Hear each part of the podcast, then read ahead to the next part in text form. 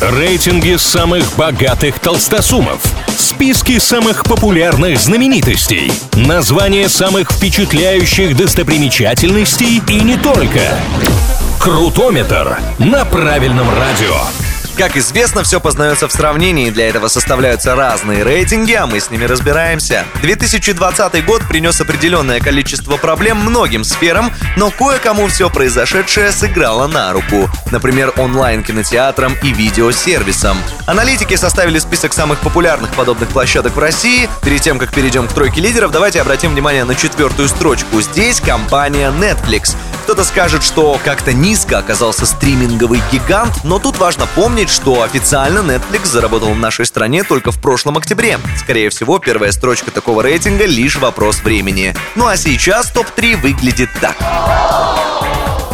Бронза у онлайн-кинотеатра ОККО. Платформу для просмотра фильмов запустили в 2009 году, а в 2019 компания приступила к съемкам собственного оригинального контента. Именно на ОККО в прошлом году россияне смотрели церемонию вручения премий «Оскар», а в этом месяце трансляцию Грэмми.